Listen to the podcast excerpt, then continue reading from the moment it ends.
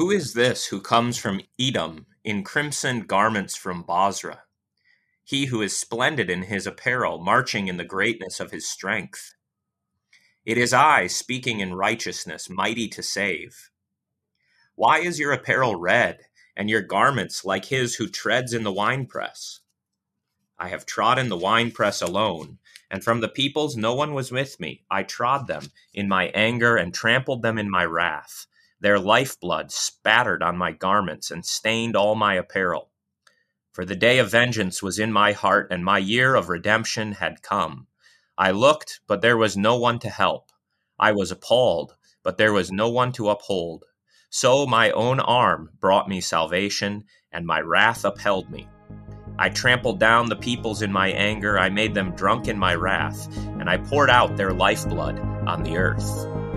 Isaiah 63 1 through 6.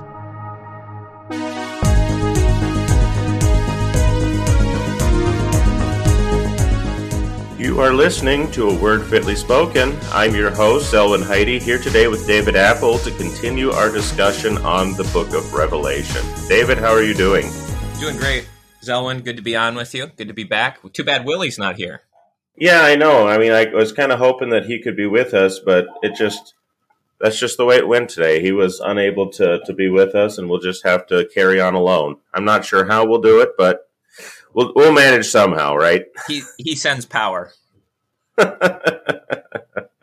He's probably gone off onto some vision quest again, and we'll come back uh, bearing more answers than Could before. be. He's now that he's in Arkansas though, his growing season is extremely long. He might be getting his gourd patch already.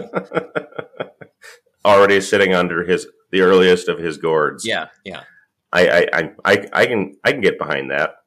How's the weather out your way?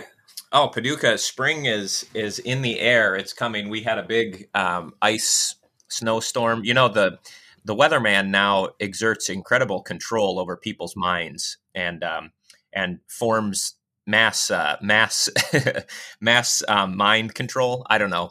He we we have to pay attention to the weatherman very closely, of course. But uh, we had a big ice and snowstorm for us, anyways, last week, and it's all now melting away. I think the high today, as we're recording, is supposed to be maybe even close to 60. So sun is shining, snow is melting, ice is gone, uh, the birds are chirping. I saw a robin, which is of course the harbinger of spring. So it's right around the corner for me, Zelwyn. I like how you're you know you have all of this hopeful, you know, very optimistic kind of outlook right now. You know, very cheery, very spring oriented. And now I'm going to come in and be like, yeah, it's still winter. Yeah. Well, we you know we start with reading who is this who comes from Bozrah, and uh, and then you transition into. So we like to have that um, extreme sh- uh, swing of things on Word Fitly. It's true. It's true. The weather out this way is actually it's been a little warm lately.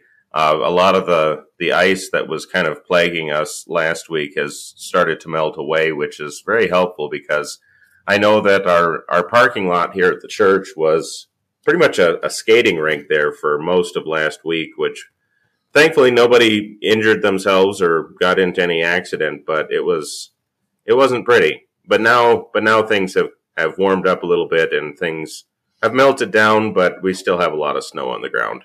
Spring is is a long ways off for us yet, David. Yeah, it's uh it's coming for us. I don't. I think the groundhog went back. Did he see his shadow? I, think he did. don't know. I think I had heard that Punxsutawney Phil uh, went back into his hole. So, uh, but I, like I said, I saw the robin, and I'm, I don't know, Adam, Adam could give us better, a better sense of how to read these signs. But I trust the birds, the blessed birds, more than the the groundhog. Eh, that's that's probably fair. But anyway, we should probably get rolling on our discussion today. So we're continuing our discussion on the the book of Revelation. And last time we had talked about chapter 13, which of course is one of the, the key chapters in the entire book, talking about the vision of the two beasts and stuff like that. All of this, of course, was flowing out of the earlier discussion in chapter 12 about the war between the dragon and the, the children of the woman. But now, as we come into chapter 14, what what's going on here, David? Can you give us a, a general overview of this chapter before we get into the details. Sure. Uh, chapter 14 is the if you just stopped at chapter 13 you would you would draw the conclusion that there's kind of no hope for the saints um, so the dragon from chapter 12 tried to eat up the the son of the woman but he was taken up into heaven. And then she went out into the wilderness and the dragon pursued her raised up his beasts and then everybody got the mark of the beast. That's how chapter 13 ended. So if you just stop there you miss what the saints are actually doing to combat the beast and to you know what hope is there for those who don't receive the mark of the beast? And i think chapter 14 we should read it as the the conclusion of the end at least of this part of the vision from chapter 12 13 and 14 now we're going to see who are those who didn't receive the mark and how do they resist the dragon and what is the conclusion of that of that warfare of that fight. So it's it's a picture of the church militant and the the promised victory that comes uh, in the fight against the dragon. Sure, sure. And you can see, especially because in the beginning of chapter 15, uh, John will say that I saw another vision. So he makes a very clear break, a very clear transition there. And I do think it is very reasonable to take these three chapters as one entire unit that helps us to understand what it is that's happening, not in heaven, but actually on earth. Uh, the the war yeah. on earth, right? Yeah, and I think you know it's you don't want to say that like one part of the book is more important than another, and I think it's it, you know it's all building towards the end in chapters 20 through 22 but uh, chapters 12 through 14 are really i think it's the kind of the heart of the book and as you think about john uh, writing this to the church that's heavily persecuted, um, to those seven, you know, the the seven cities that get mentioned early in the book. Here is the call for perseverance. You know, it's it. He doesn't sugarcoat things. He doesn't say it's not going to be that bad, guys. But it is good for us to read chapter 14 and not just stop at 13, which has all the, you know, that has all the juicy details about the uh, the beast and the image of the beast and the the mark of the beast. That's what people get fascinated by. And then sadly, they often stop in the book, and, and it's just who's ever heard of chapter 14? Right. Yeah, it's, it's one of those chapters that just doesn't get a lot of attention, unfortunately. So let's let's dig into the chapter a little bit. Uh, start getting a little bit of detail. Uh, we have the the we, the vision where the Lamb is standing on Mount Zion, which I think is significant, and with him are the 144,000. So, wh- what is happening in the first part of this chapter? What is what is the vision which John sees? Yeah, so he's going to see. He just got done describing uh, those who had the mark of the beast, and he, you know, he gives the number for the the beast, the number of the beast, and then in in chapter 14 you have the opposing. Now we have the opposing army right? If you want to think of it as two armies here the army of the beast and the army of the lamb. So uh, the lamb and his 144,000, uh, they have, instead of the mark of the beast, they have the name of the lamb and his father's name written on their foreheads. So that you have two, these two armies. It's, that's the vision. So you've got the these two armies, and uh, the number is certainly jumps out 144,000. Uh, this is not the first time in John's Revelation that we've seen that number before, and especially not the first time that we've seen 144,000 with some kind of mark on them. Uh, so this this draws goes all the way back to chapter seven, where you have the angel going out into the into the world and marking you know the 144,000 12,000 from every tribe of of Israel. And now we see what they are. There he's marking them there to protect them in chapter 7 uh, but now they're not just those who are protected they're those who stand with the lamb and they're part of his army. Right right.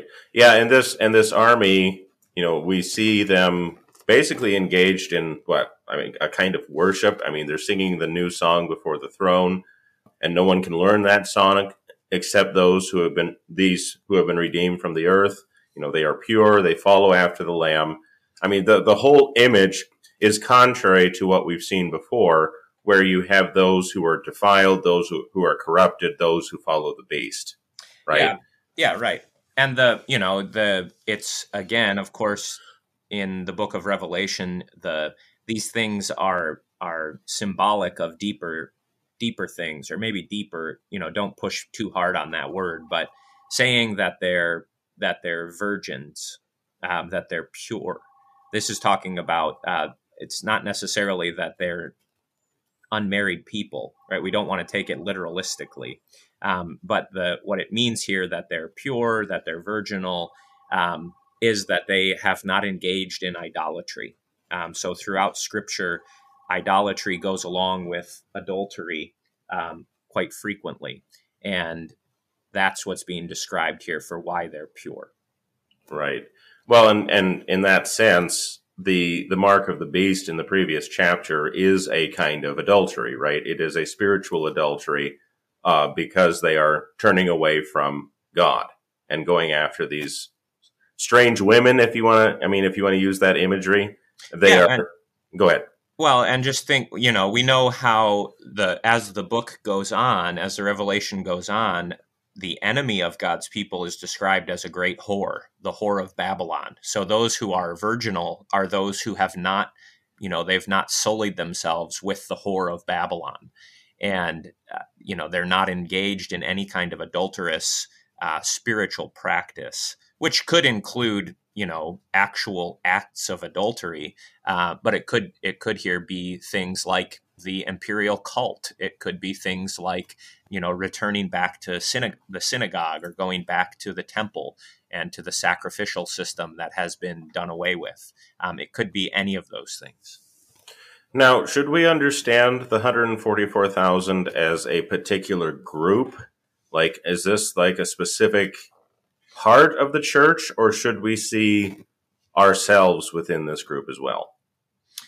That's a good question. This goes when we were doing chapter seven. You might recall this conversation that we had. You know, the typically the the way that I've often heard chapter seven interpreted is you've got the 144,000 who are the uh, Jewish Christians, right? Those who are physically of the the you know descended from Israel, um, and then in chapter seven, remember John then sees the great multitude that no one could number, and that's then sometimes described as the Gentile portion of the church, that the Gentiles, you have both Jew and Gentile. I think it's it's probably just as well to see in chapter 7 the 144,000 as not being specifically Jewish Christians um, and then the Gentiles who you see later, but it's just a way of speaking of the true Israel um, as St. Paul would say in, in Romans, or is it in Ephesians there, where he talks about the Israel of God? That might be Galatians. So I would see the 144,000 as the whole, you know, it's the church on earth, it's the church militant. Right. As opposed to the church triumphant, of course, which is the language that's often used. Um, yeah. So we have here the church at war, uh, the church at war with the beast, at war with the dragon, at war with all of these things, as we're going to see also in a little bit, you know, at war with Babylon and all of those things. But I mean, it is a church that is fighting. It is a church that is struggling. And for that reason, yeah, I do think that we can see ourselves within this group. Uh, those who have faith in Jesus, those who are, you know, who keep the commandments of God, they are the ones who are standing with the Lamb on Mount Zion. Well, and and their their war, their warfare is being carried out in worship. Right? It's not you don't have at least not yet. You don't have any kind of conflict with the beast. Um, you don't have any kind of conflict with the um, the image of the beast, except that it's I guess it would be implied, right? Is that those who uh, have worshipped the beast, those who sing the song of the beast, they don't know the song of the lamb and so, you know, what what how Christians engage in the warfare, the the militant um, struggle of the church, you know, f- I don't know if we want to say first and foremost, but a primary consideration here is that they they engage in worship. They're involved in they're participants in the worship life of the congregation, and that that actually is part of the spiritual warfare. Well, because that act of worship is itself a declaration of war war against the world, war against the devil, war against, you know, all of these things because it's basically saying my allegiance is over here and it's not over here. Right? Yeah. Yeah, I think allegiance is a great word for the book of Revelation. It comes up quite frequently and not it doesn't ever use the word allegiance, but I think that that that taps into a lot of what Revelation is instilling in Christians is that we know where our allegiances lie and we don't betray them. Um, we're loyal to to Christ and we're loyal to uh, our brothers and sisters in the church. And this might be the, the first and maybe last time I ever liturgy post on the word fitly spoken. but it, it makes me think of also like the Kyrie at the beginning of the service, where you say, you know, Lord, have mercy, uh, calling on him to have mercy. Well, that, that Kyrie in Greek is itself a kind of confession. It's basically saying that Jesus is the Lord and not Caesar and not any of these other things. You're basically saying you are the Lord. You are the one in control. You are the one who is over all things. And so just that simple act itself is a declaration of your allegiance to the Lord. Yes, it, it calls on him for mercy too, and we shouldn't overlook that. But just the fact that we call him Lord is itself a confession. Yeah, and and so to maybe to I see, I thought you were supposed to be a, a pietist, Zelwyn, and you're not supposed to know what the liturgy is. I thought those things were mutually exclusive. I'm a churchly pietist. Oh, all so. right, right, right, right. But uh, to go back to chapter 13, so if you don't have the mark of the beast, you don't have access to the the marketplace of the beast.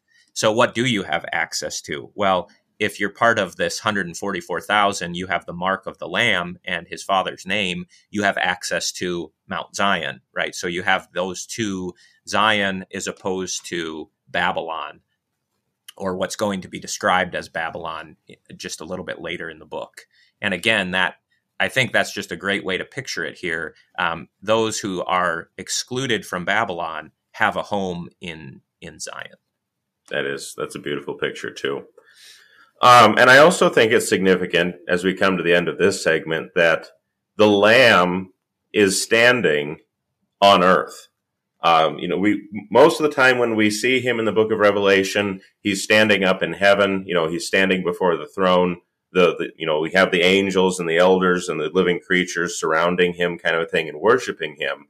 But at this point, the Lamb is now standing on earth on Mount Zion, and in in among the 144,000. So, I mean, what, what do we make of that?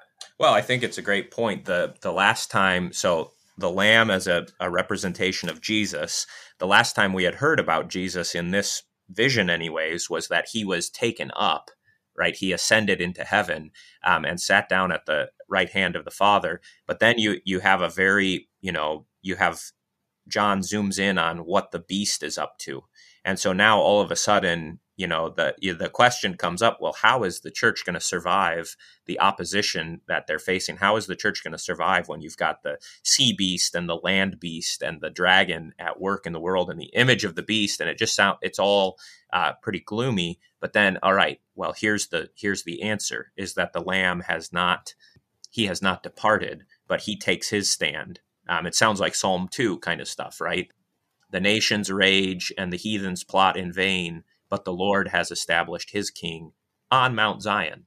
Um, and the earthly ministry of Christ, his kingdom, it may not be of this world, uh, but it is advancing in this world. Yeah. And I, I really do think that that is something that we should hold on to as well, because it's very easy for us to become pessimistic, to become very gloomy, as you, as you've been saying you know, think that the beast and Satan and the dragon and you know, it seems like they're they're winning, right? It always seems like they're the ones who are overcoming. They're the ones who are persecuting the saints, and it seems like there isn't a whole lot that we can do. It can very often seem like we're alone here on earth. That God is, yeah, he's off somewhere, but he's not really with us. You know, it can feel that way sometimes, but Revelation 14 makes it very clear here that no, God is not far off. God is here among his people. You know, he is he's in the trenches. He's he's fighting with us and for us and being with us always so that no matter what is happening, no matter how bad things get, even when we're excluded from Babylon, even when we're excluded from the economic systems of the beast, yet we still have Christ with us. And I think that that's something that should give us comfort no matter what. Yeah. And in in the next part of chapter 14, you're going to see maybe that if if the beginning here is about uh, the worship assembly. Uh, what's gonna what's what it's going to transition into then is the the witness that the church gives, and that there is a victory, and we can talk about whether that victory occurs in time or only at the end of time, and kind of how that the way that you understand that I think is is significant for how you read the, the book of Revelation. Well, very good. Well, with that, we need to take our first break, so we'll be right back with more A Word Fitly Spoken right after this.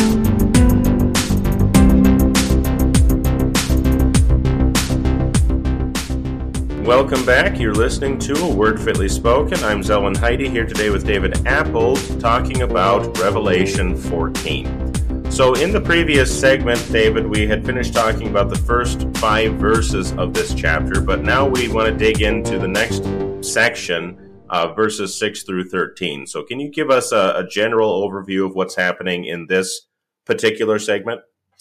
Yeah, you're going to see uh, eventually it's going to get to the point where the Lamb the Lamb's wrath uh, is going to be described as kind of trampling down, or well, that that comes at the very end of the book, but um, the the Lamb emerges victorious over those who receive the mark of the beast.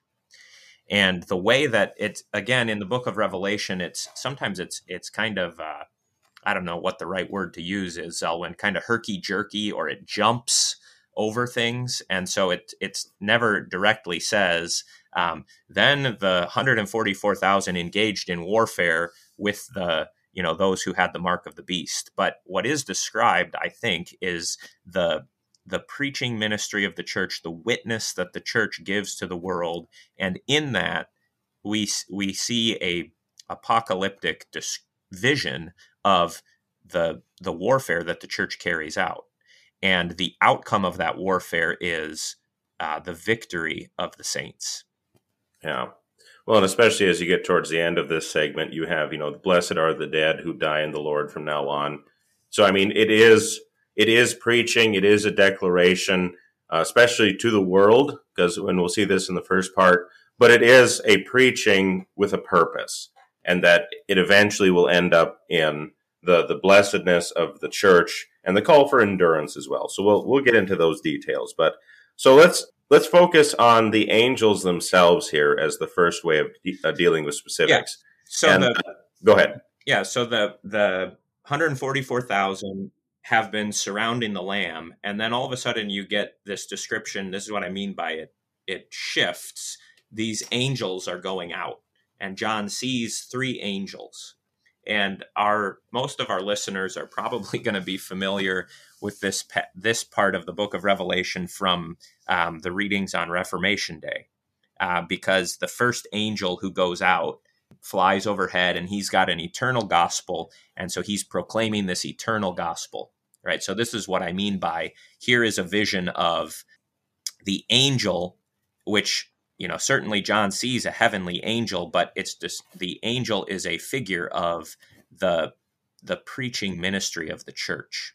Do you think that's fair to say, Zelwyn, or do, do you want me to kind of spell that out a little bit more? No, I, I think I think that's very fair because you'll notice, especially in verse six, it says, you know, gospel to proclaim to those who dwell on earth. So this this proclamation is not given to the church only. I want to say only, but it is something that is proclaimed to all the world. It is something that even those who have, you know, worshipped the beast, those who have taken the mark, they hear this message too, which is why, um, you know, the, the calling to fear God, give him glory, because the hour of his judgment has come.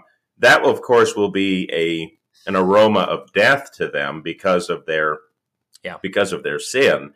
But it is still a message which must be proclaimed. You know, the, the gospel is not something to pro- be proclaimed only in the church it is, yeah. you know, within the, the walls of the church or something like that. It is something which must be proclaimed to the whole world.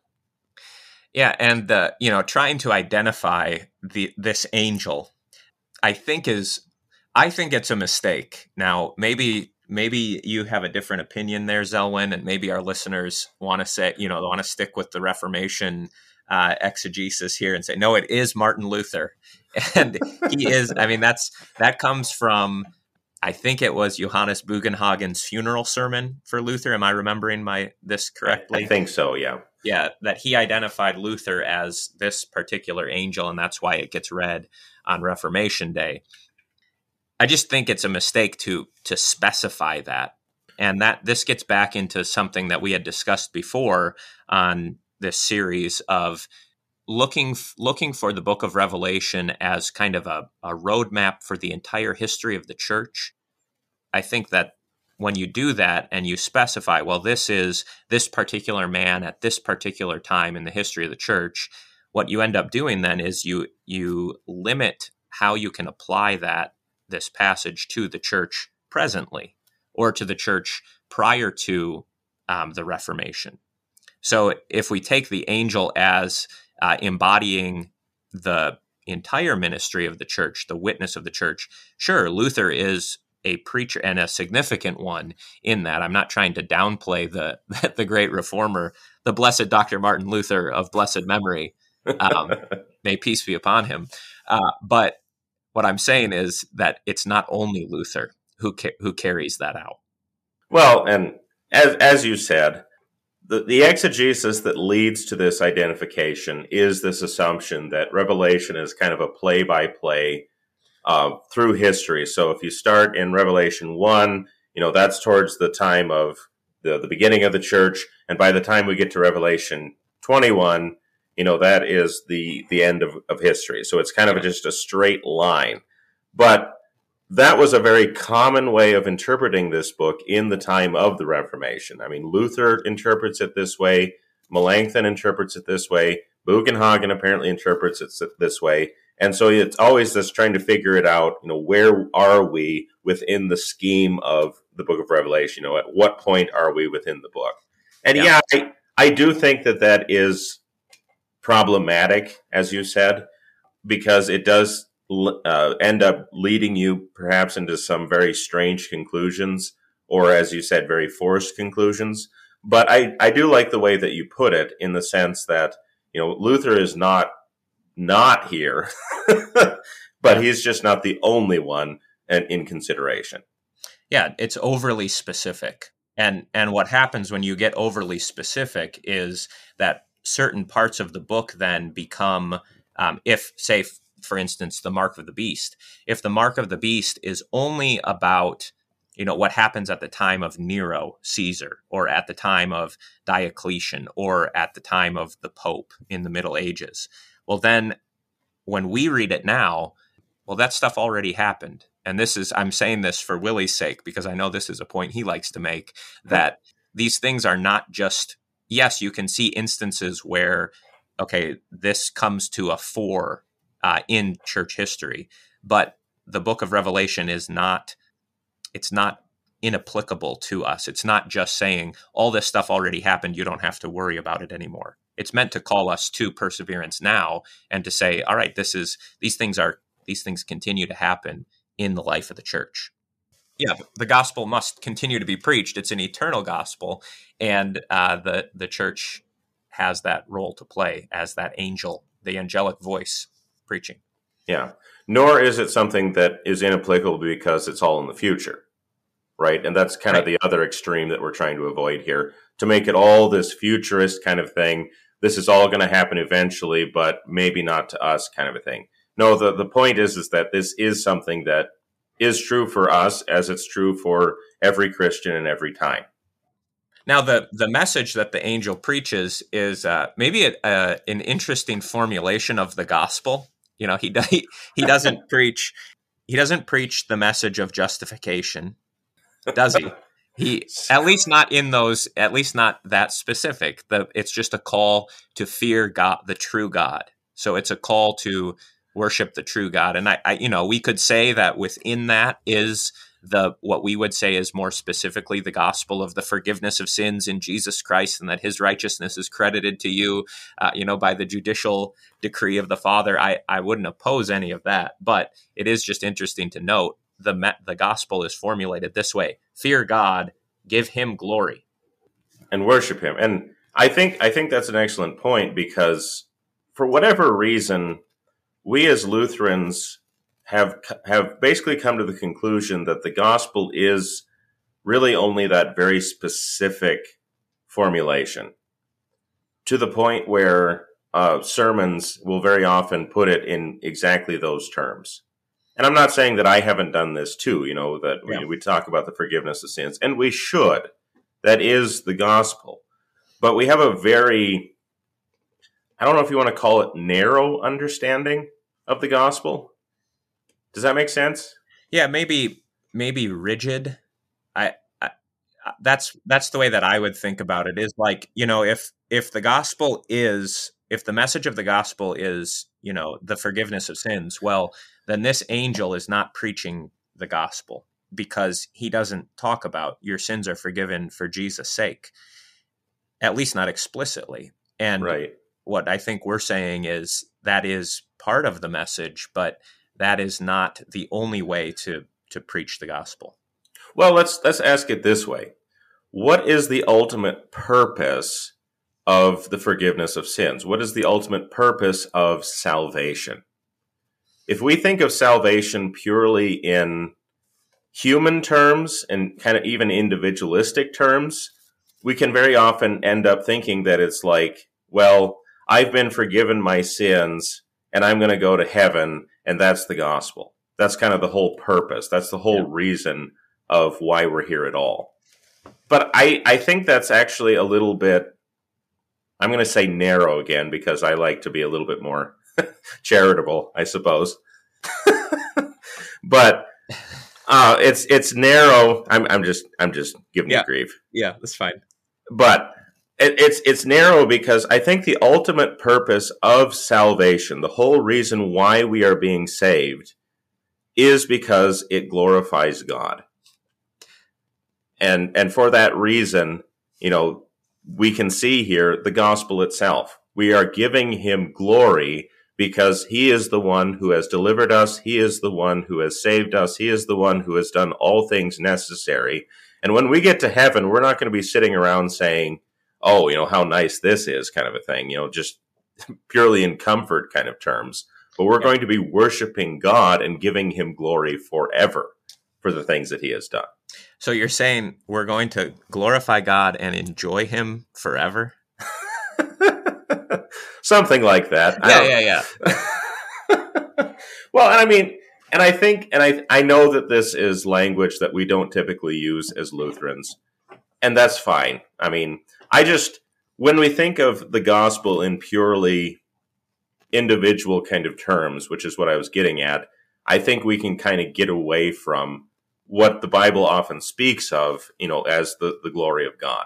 You know, that, well, I mean, think of the Old Testament, for example, where uh, God says, I'm not going to save you because of you, because, because you're so good. I'm going to do it for the sake of my holy name, you know, for my own glory kind of a thing. So yeah. we we see in it uh, that this is all for His glory. Yeah, I think that's I think that's right on. So the the I don't know. I mean, we could we could we could go on down. I mean, think about how Jesus prays at the end of in the book of John. Um, you know, he wants Father glorify me now with the glory that I shared with you before the foundation of the world. And the Father responds with, "I will glorify my. I have glorified and will glorify." So the we don't want to get into this position where we say, well. The theology of glory, I know that's a, a phrase that I'm supposed to oppose. And therefore, mm-hmm. any talk of glory is somehow um, wrong because then you'd have to take you know you'd have to take exemption with what jesus says.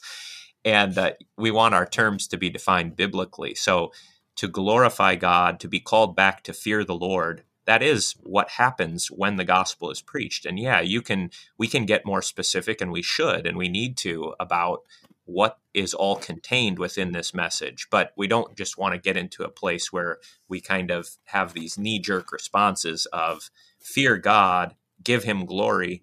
That sounds a lot like that, just sounds like law. So this must not be. How is that preaching the gospel? Yeah, yeah. And I and I think that's that's really, as you said, what we need to avoid is this kind of just knee jerk. I hear this. That sounds like this. Therefore, it must be bad. Uh, yeah. We just we just need to have a a broader and a I hate to say looser, but a, a more a, a wider understanding of what the gospel is in many cases because yeah. it, it it's all it's all contained into one thing. More robust. You know, I said rig- rigidity earlier. It's not it's not rigidity I, I just mean that we get it we and we all do this. I'm not i'm not pointing fingers at you know you there's certain phrases that just you know that that you hammer on and there's certain phrases like the forgiveness of sins that those should be beloved phrases but that's not the only way the bible speaks about salvation that's not the only way the bible speaks about the gospel so to have some uh, robustness to our understanding and the mental flexibility to not just be pigeonholed into it must be formulated this way or I don't know what to do with it. That's all we're saying. Yeah, I like it. Well, I mean, let's let's look at the other angels too. I feel like they're okay. kind of getting yeah, so the first the first angel preaches the gospel. The second angel comes and I think, you know, I'll, let's put it this way. He says, "Here's the outcome." And it's the outcome for those who reject it. So the second angel announces what happens is that the city of Babylon is fallen. Cue the music, right, Zoan? Um, Babylon Beautiful. is fallen. And that's basically all he says. Fallen, fallen is Babylon the Great, she who made all nations drink the wine of the passion of her sexual immorality. Which I would point out is also an expression of gospel. Go, go on. Because uh, very often, especially in the Old Testament, when you have God coming to his people, uh, the, the message that he proclaims is not only that I'm going to deliver you and I'm going to bring you back and put you in your own land. The message is often your enemies are going to be defeated. Yeah. All of these people who afflicted you will come to an end. And that's what we see happening here. Fallen, fallen is Babylon the Great is a wonderful gospel message because it's basically saying the, the, the dragon, the beasts, the whole system is going to fall. And we can rejoice knowing that God is in his holy temple, right? That he is he is the one in, in control. He is the one who is victorious. So yeah, this this is gospel too. And late later in the book, we're going to get more more detail about this, about the vision, you know, you're going to get a lot more on who, the the whore of Babylon. So I would just say maybe let's let's save that for a later time. But yeah. to go off of your point, that's why we started this episode with that reading from um, the man who comes from Edom and Bozrah, who has trampled out the vineyard of God's wrath. What is the good? How is that good news? Well, it's because he has defeated you have real enemies, Christians, right? The church has enemies. And yes, we want all to be converted, but we also know that not all will be. And so there has to be a, a, the flip side of salvation is that there's judgment on those who reject Christ. Yeah. Amen. Indeed. Well, and then the third angel, to just kind of keep moving forward here, comes in and he proclaims, well, he, he, he, he gives the law after the gospel, David, and we can't listen to him for that reason. yes. So he, he describes in more detail what happens to those uh, who were part of that Babylon, right? So you kind of you get the second angel announces it, hey, the the uh, Babylon has fallen, and then the third angel says, here's what here's what happened to them, and you know, our, I think we immediately go to the end, the final day here, Judgment Day, um, and I think that that's it's hard to it's hard to deny that that's that that would be the right interpretation, don't you think, Zelwyn? Because it's it sounds like such a final kind of judgment.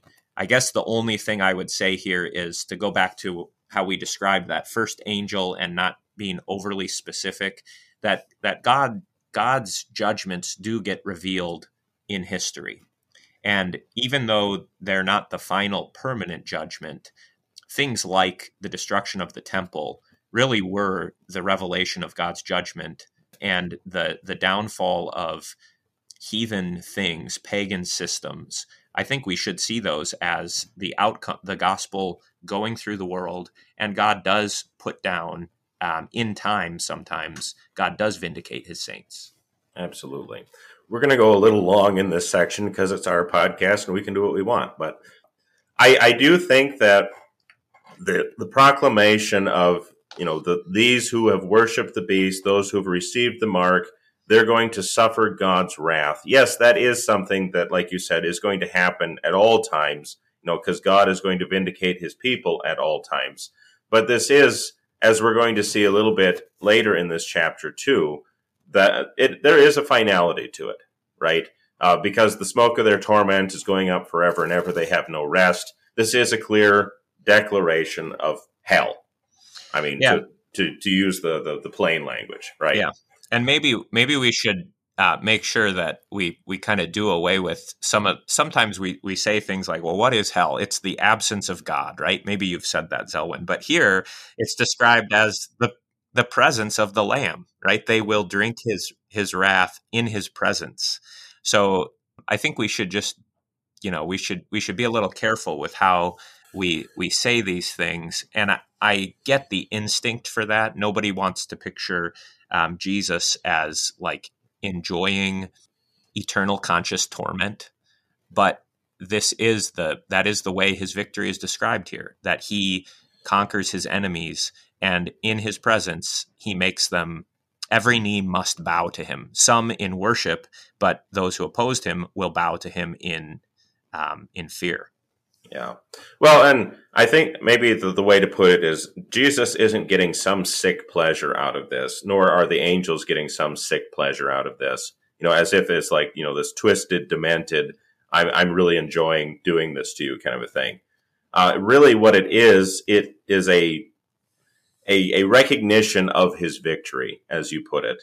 You know, that those who have been opposed to him, you know, Jesus is getting he's he's getting victory over them and they are getting what they deserve. Yeah, and so God in this sense is carrying out what is right.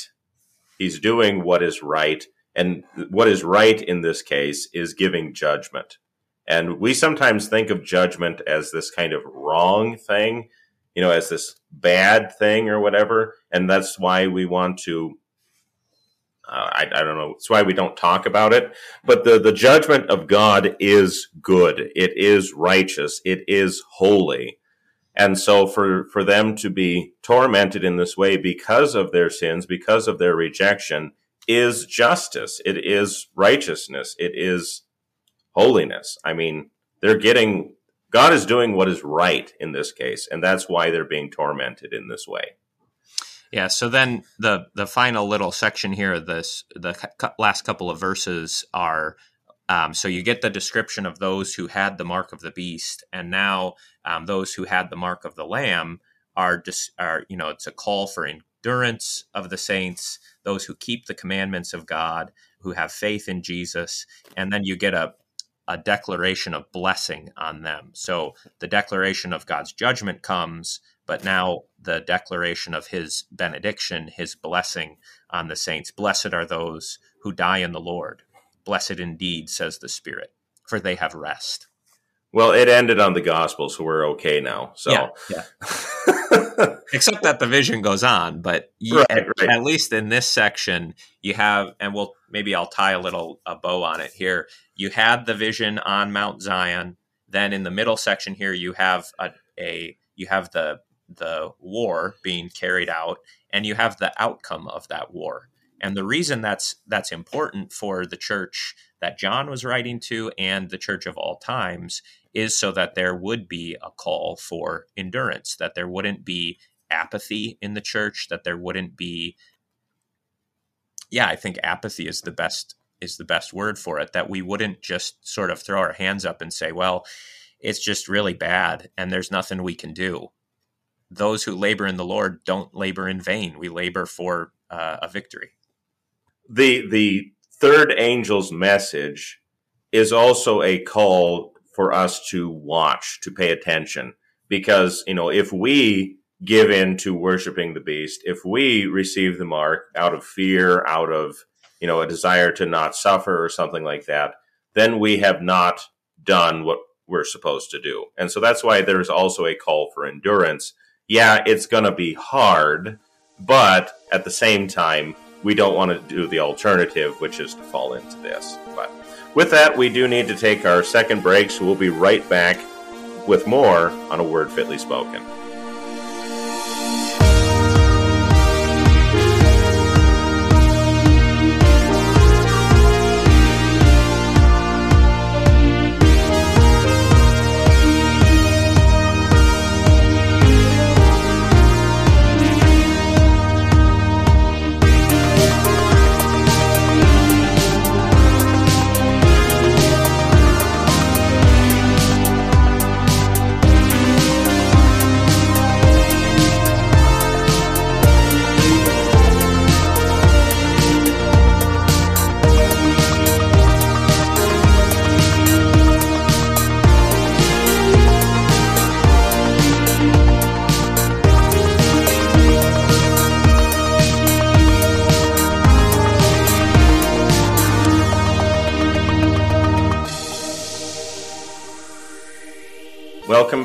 This is A Word Fitly Spoken. I'm Zelwyn Heide with David Appold, continuing our discussion on the book of Revelation, chapter 14.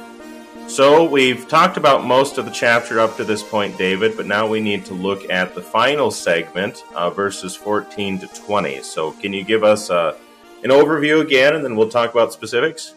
Sure. There's a it's a harvest scene. Okay, so you go from the Lamb with his 144,000 worshiping him to these three angels in succession. And now Jesus here is seen as, uh, John describes him as one like a son of man seated on the clouds. And he sends out his angels to put in the sickle. And so this is what I mean by the harvest scene. There's going to be two two depictions of a harvest. One is of the grain, and one is of the of uh, of grapes. So this is what's described here, and what is um, what is seen is the. I think again here you have certainly a. Our minds are drawn to the end of all things, and it's fitting. You know, in chapters twelve through fourteen, you have this vision of um, the church's war with the dragon and the beast, and now as we come to the end of that vision, John is seeing the final outcome of these things. So it all ends with a harvest of grain and of grapes. Yeah. So if we're looking at specifics, then we meet the one like the Son of Man seated on the cloud. Um, and how is how is he depicted? I mean, what is what is the the imagery here of clouds and crowns and stuff like that? Know, what's this all mean? Yeah, well, it's just I think it's worth paying attention to the the changes in so Jesus is the the lion of the tribe of Judah at one point he's also the lamb of God with the um, seven spirits going out from him um, here he's described in Dan in uh, like Daniel's vision the son of man on the clouds but he has a golden crown on his head and a sharp sickle in his hand. So, sort of similar to the way that John the Baptist describes uh, Jesus in his preaching, um, that he's coming with the um, oh gosh, now it, it just winnowing fork. yeah, with the winnowing fork in his hand. Um, he's he's depicted here in his his final glory, his eschatological glory. He is the and it's it's worth pointing out, he has the sickle in his hand, but then he sends out his angels to actually do do his work on his behalf. So he's the he is the authority carrying it out through his through his servants. Well, but the angel calls out to him and says, "Put in your sickle," which kind of sounds like he's giving a command here. I mean, what what do, what do we make of that? You know, why why does the angel call out to him to to do this? Yeah, I think you you have some trini- some good Trinitarian theology there helps to kind of unpack that so that it's not it's not that Jesus is the servant of the angel, um, but the angel is is bringing the command of the Father, and the Son is uh, you know he's carrying out the Father's command. So it's sort of like the way that we would explain, you know, Jesus sits at the right hand of the Father, and they rule together.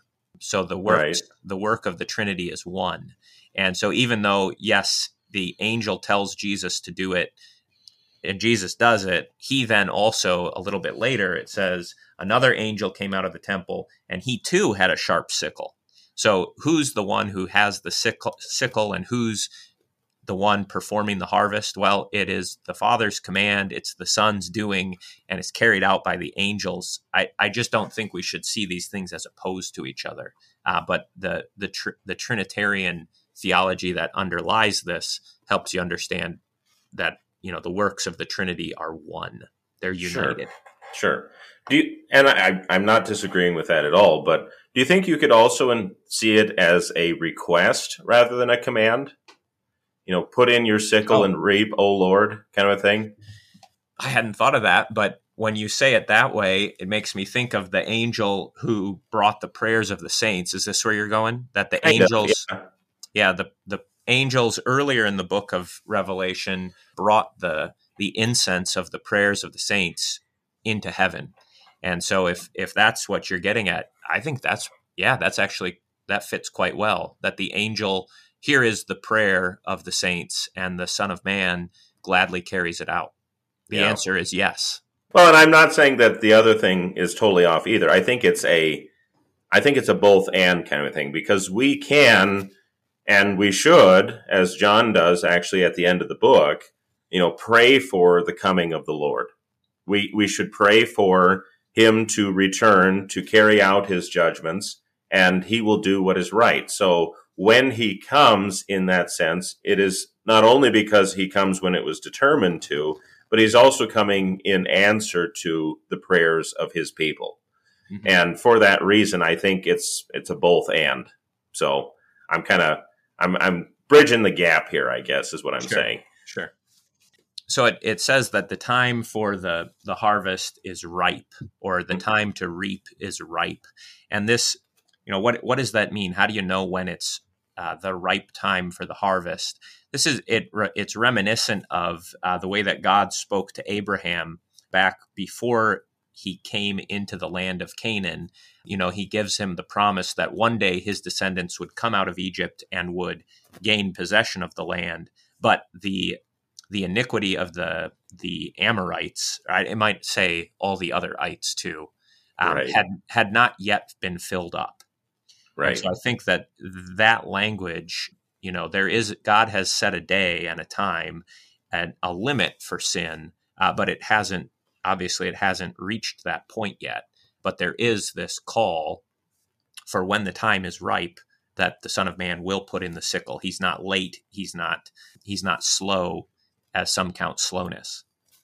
Yeah and i think that's something that we need to emphasize again and again that the judgment comes at the right time because of the limit that has been placed onto sin. This this idea of sin being ripe, of the harvest being at the uh, at the right time, kind of a thing, of the harvest of judgment being at the right time, is basically saying that God has determined that it will come to this point. You know, this, the number of sins will come to this number, sort of a thing. They'll fulfill out their allotment, and then the judgment will come. And the reason why I think we should emphasize that is because we can think of sin as being this kind of out of control, the world's just going downhill, everything's just bad. Why is it getting so bad kind of a thing? You know, that, that God isn't really in control of anything. Yeah. But when we recognize that the judgment comes at the right time, at the time of the harvest, you know, because the iniquity has been filled up, then we recognize that no, God isn't, you know, just sitting ignoring us. He's actually waiting for the, the right time to carry out the judgment when all these things will be at their fullness, kind of a thing. Right. Yeah. Yeah. And the, the image of, of a great harvest at the end, you know, is part of, part of Christ's own preaching. You can think of the parable of the weeds and the wheat. You have both of them growing up together. And uh, at the end comes the final separation so he allows, he permits, he knows that there's weeds among the wheat, um, but he tells his angels not to go out until it's the right time. And and that that image of harvest has both the note of judgment for the the weeds or for those who are who need to who will be judged, uh, but it also has the um, the note of salvation that when the grain has grown up you know, if you think of St. Paul saying that the church is the field of God, right? We are part of that grain. Christ is the first fruits and we are the the full harvest. The saints will be gathered. So it's both the harvest image has both a, a note of separation, but it also has the the gathering of the grain into the barn. It's a it's a great double sided image, is what I'm saying. Yeah, no, absolutely. Well, and, and something else to, to mention with that too is that evil and wickedness and iniquity, they also come to fruition. There is a growth in wickedness in that sense, you know, because we, we usually think of faith as being a kind of like, you know, like a tree or like a plant or something that grows. Well, wickedness also grows. And so we see towards the end of all things the, the fullness of sin the uh, the you know the man of lawlessness coming into the forefront kind of a thing. The basically what this is all leading to is the the final expression of that sin. So yeah, things seem to get worse in that sense, but at the same time they come to fruition, they come to the end and when they are at their ripest, you know, when yeah. they come into their time kind of a thing, then the judgment comes. Yeah, and the I guess we should the reason that we are paying more attention to the the judgment aspect of harvest here is because that's what uh, happens in Revelation. Um, right. Um, you know, I, I just made the point. It could be this image could be used as God is gathering in His grain, and that that comes out in Christ's teaching. But it can also, and here in Revelation, it's going to focus on what He does with these with the grapes so um, the, the the ripening of these grapes are they good grapes or are they bad? This sounds very much like Isaiah, you know, the song of Isaiah chapter five, where you know the Lord looked for good grapes, but behold, only only wicked grapes grew up. Well, what it so what, how do you harvest wicked grapes? What do you do with them? You it says here that he's going to he's going to har- he's not going to let them keep growing he's not going to let them take over um, but he harvests them and and he destroys them right that's what you right. do with bad grapes right well and i think i think you know why grapes kind of a thing it made me think of earlier when it is talking about babylon said to is making the the nations drink the wine of the passion of her sexual immorality and so grapes in this sense are a negative image in this part of the book because grapes lead to wine leads to drunkenness. So I, I think in this sense, uh, grapes here are a representation of the sins, right? And it is these grapes which will be trodden and destroyed, and the, the blood will flow from them. So I, I think it's there's it's just nice little connections between the various parts of this book, don't you think? Oh, of course. And the, I think that's what we're one of the things that we are trying to accomplish with this series is to to to not just focus on sort of our our um, favorite parts of the book, or the to, I've used the word fast. You can get fixated or fascinated by one one part of the book of Revelation, and what happens then is you you lose its connection in with the rest of the book. And so that's a great point to make is the connection between Babylon and the grapes of Babylon and the the stomping out of those grapes. And so how this little vision wraps up then in chapter 14 is the wine press, the grapes are are harvested, they're dropped into the wine press, and then they're stomped out. So the the grapes uh, receive the wrath of God. Um, and here's where you get, you know, we are we are opposed, are we not, Zelwyn, to to the the singing the grapes of wrath. We we do not like to sing that song, and I don't just say that because I'm in Kentucky but that is not a depiction of it's not the battle hymn of the republic. That's my point here. Um, right. this is the final judgment. Right right. Well and and the fact that these grapes are thrown into the wine press outside of the city you know that the those who are wicked uh, the, the grapes in this sense are cast out of the city and that is where they are trodden. So i mean you do have this imagery of you know, being thrown out, uh, the outer darkness, the weeping and the gnashing of teeth, that sort of thing, and also that they will be trodden underfoot. I mean, that that's also imagery used within the Bible that Christ will put all enemies under his feet. So, I mean, this is this is all connected. I mean, it's it's a very picturesque way of talking about the victory of Christ and talking about the judgment which is to come. Yeah, and so the the final vision here is of a river, and so this is going to come back in uh, on the total sort of flip side with the river of life. But here you have a river of blood that comes out of this wine press, and it's described this way: the blood flowed from the wine press as high as a horse's bridle for sixteen hundred stadia. Um, so you get some some actual numerical measurements here and uh, you know trying to trying to figure out exactly the meaning here i think the 1600 i know you you're a fan a great fan of numerological things zelwyn. So what's what's the 1600 and what's what's going on with the up to the horse's bridle? How do we want to understand that? Oh you're going to make me do this. Okay. Well i want to hear what you say and then i'll i'll correct you. Yeah exactly.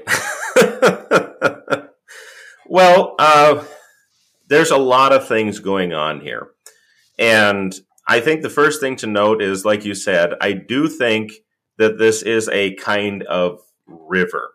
I used to think of it as just kind of radiating out from the wine press, but I do think that a river is a very good way to look at this because then you can see connections to other things. Uh, the contrast with the, the river of life, for example, or the river which comes out from the, the vision of the temple in Ezekiel, where you also get depth measurements. You know, eventually it's described as being over his head, kind of a thing. Yeah. So, I mean, you have this imagery of a, a kind of the inverse of the river of life, which is the river of blood, the river of judgment, the river of wrath.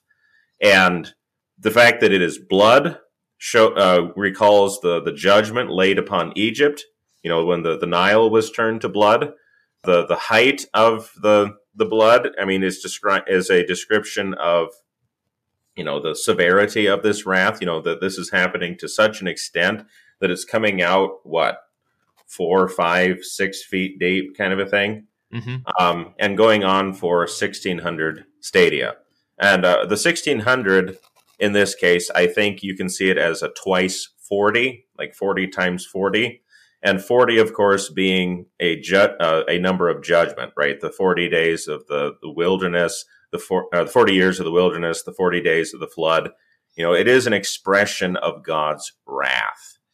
And yeah. so all of these things together show that this is the outcome of god's judgment that he is tying all these things together into one image which shows the the full extent of his wrath against sin yeah, and then he brings it to an end. And I think just to, I, I would agree with what you said there. The connection or the the contrasting it with the river of life, especially the one that Ezekiel sees, um, is great here because that river, the river of life, gets deeper and deeper and deeper, and it goes out it goes all the way into the sea. And if you remember in Ezekiel, it actually continues into the sea and it changes the sea. So it is a it is a never ending. Um, it's kind of an infinite river, the river of life. Here, this river is it's not getting any deeper. Yes, there's a severity to it, right? It's high and it's long. 1600 stadia comes out to uh, 180 miles or so. So it's it's not like God's wrath is no big deal, but it's not getting any deeper, and it does have uh, it does have an end. In contrast to the river of life, which is infinite. Now, I, I realize when I say that that that could almost sound like a, a universalistic um, hope, and that's not what I mean. I just mean that the wrath of God is it's in contrast to His mercy or to His salvation.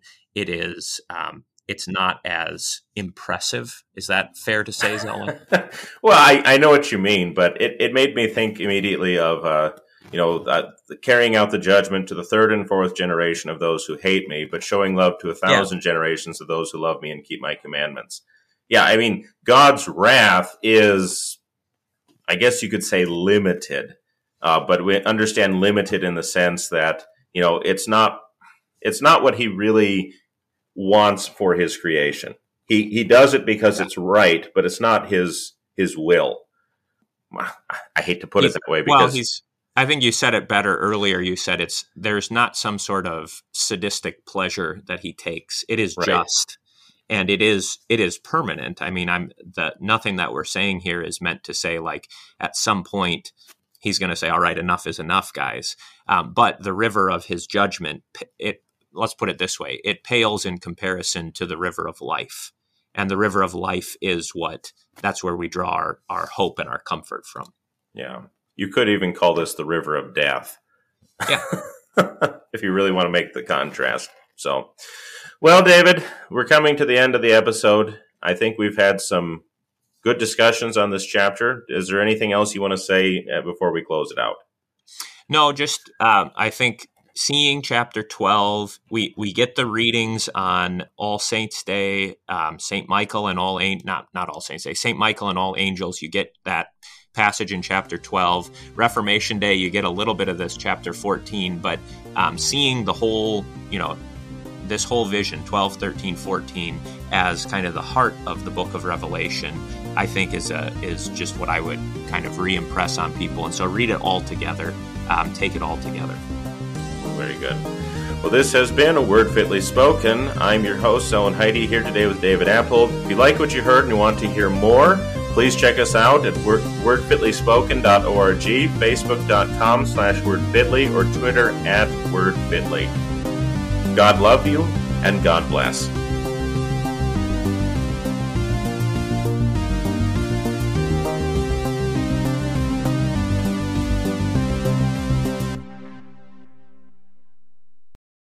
Here is a call for the endurance of the saints, those who keep the commandments of God and their faith in Jesus.